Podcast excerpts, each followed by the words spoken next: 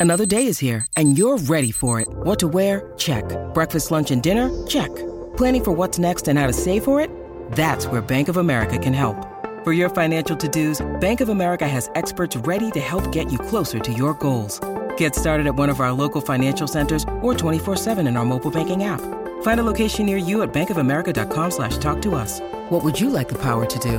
Mobile banking requires downloading the app and is only available for select devices. Message and data rates may apply. Bank of America and a member FDIC. Montane Kia at Cheltenham and Mount Barker for all your class-leading Kia vehicles and servicing. Breakfast with Mark Bickley and Jared Walsh. Are you ready? Are you ready? Are you ready? Are you ready? Let's go! 22 to 8 on SEN SA Breakfast, 22 degrees today. Bicks before on the mark. A brief on this day in sport for you. Yes, Well, they're celebrating in America, so there's a bit of a crossover because in America it's today, which means it was yesterday. But on this day in 2001, a 38 year old Michael Jordan came out of retirement and officially signed with the Washington Wizards.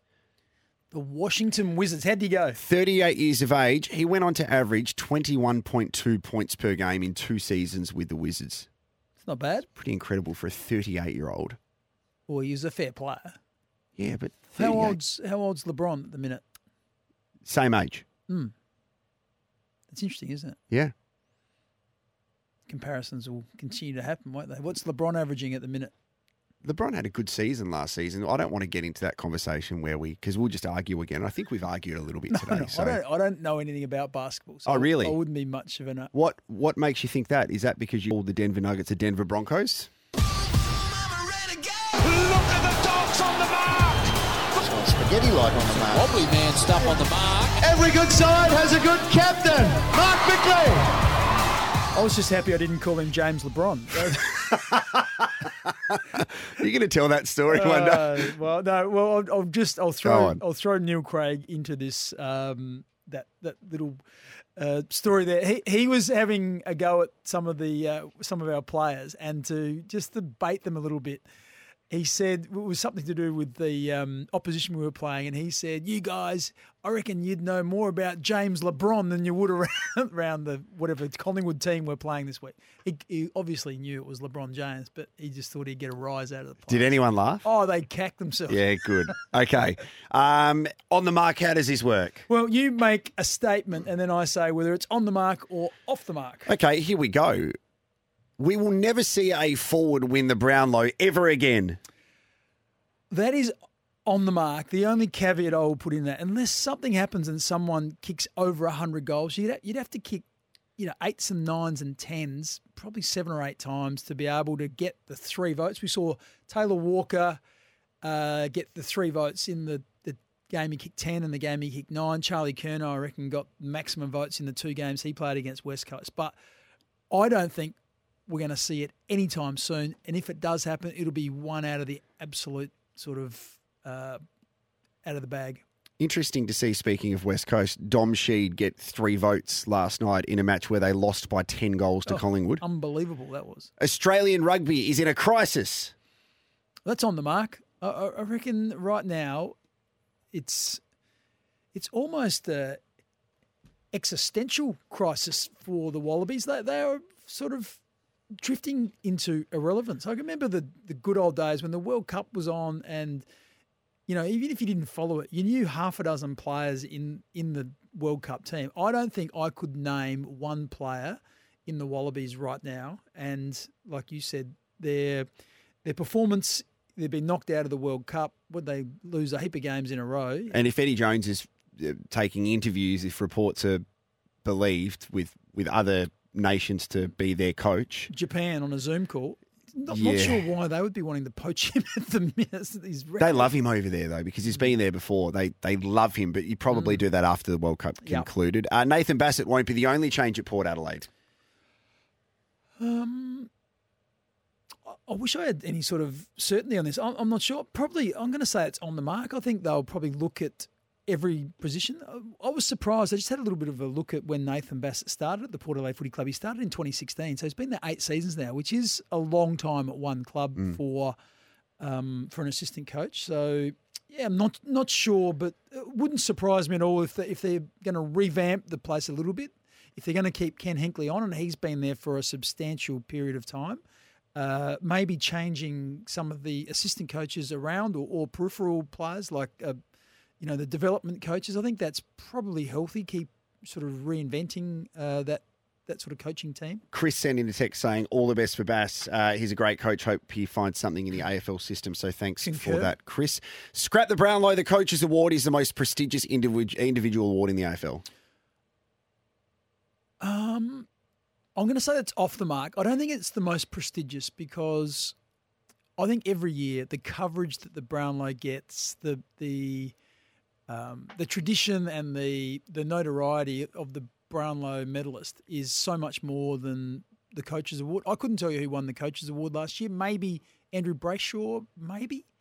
Um, and the year before that, not sure, but I could probably reel off all the Brownlow medalists over the last, you know, two decades. So that just shows that we we do take credence of it. Every year we have the same debate: Can the umpires do it? Should they do it? Do they get it right? But by and large, not too many crap players win the Brownlow.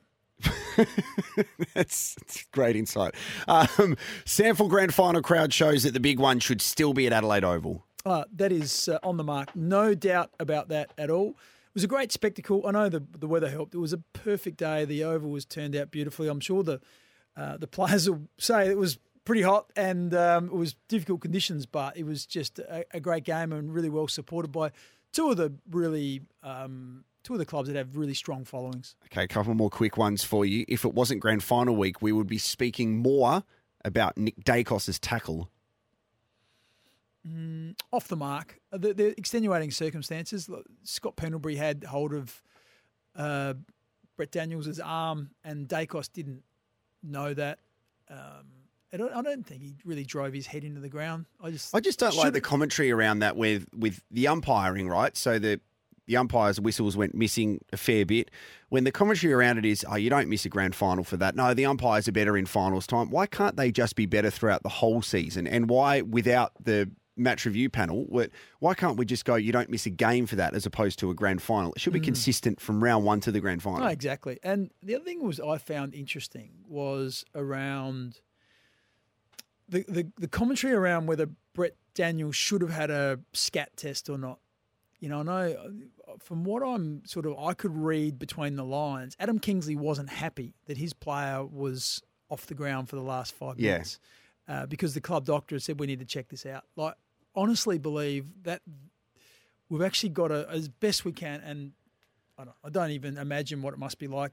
Head coach, close game, prelim final, first year, but surely we we are in this day and age saying the the brain of the player is the most important thing, and if there's some doubt, we have to check it out. Uh, two more. Billy Frampton, AFL Grand Final player. It's going to happen.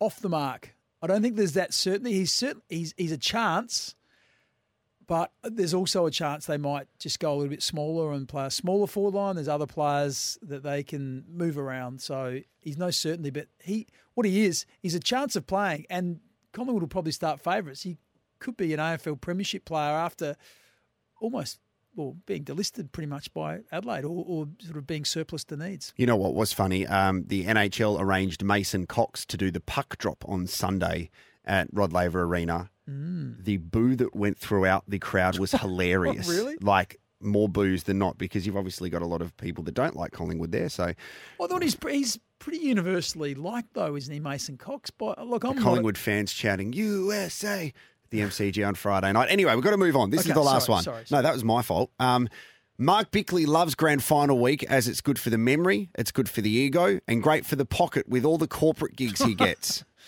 uh, that, that is off the mark. I'm not sure I'm doing anything this grand final week in terms of corporately, but I'm certainly going over to the game. I'm very privileged being an AFL Life member. You get two tickets to the grand Well, you final. won two grand finals on but that, on but the biggest for, day. But forget that. Lots of players have won two grand finals, but don't get any tickets. You were the captain. Doesn't matter. It does matter. No, it doesn't. It's more. It's. It's. I get the tickets for a, a different reason. That was because you end up playing over 300 games. That's the. That's the mark of automatic life membership. Legend status. No, automatic life membership. If you Okay. hang around long enough, and so, uh, like, it is a privileged position. And I would be lying if I didn't. If I said that when the siren blows and the euphoria kicks in, that you don't think back and say, "Wow, Yeah. how privileged was I to be able to experience what those guys are experiencing." My now." uncle's friend raised your name on Friday night. We're having a few beers after the game and said, Mark Bickley, I love him. And I'm thinking, okay, why? Mm. And, you know, you think straight away, uh, maybe he listens to